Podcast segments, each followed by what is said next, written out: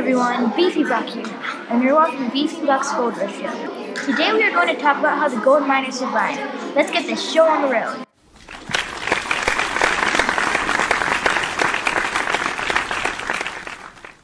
To survive, the gold miners needed to know if there was toxic gas in the mine. To tell, they took birds in the mines with them.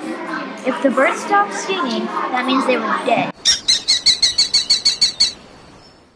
So they had to get out of the mines as fast as they can. Another way the miners had to survive was with food and water.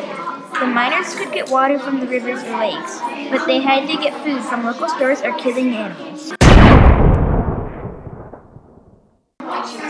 Another way is that when the miners were mining, they needed to build a shaft so the rocks wouldn't fall. Those are some reasons how the miners survived. That is it for the show. Hope you have enjoyed.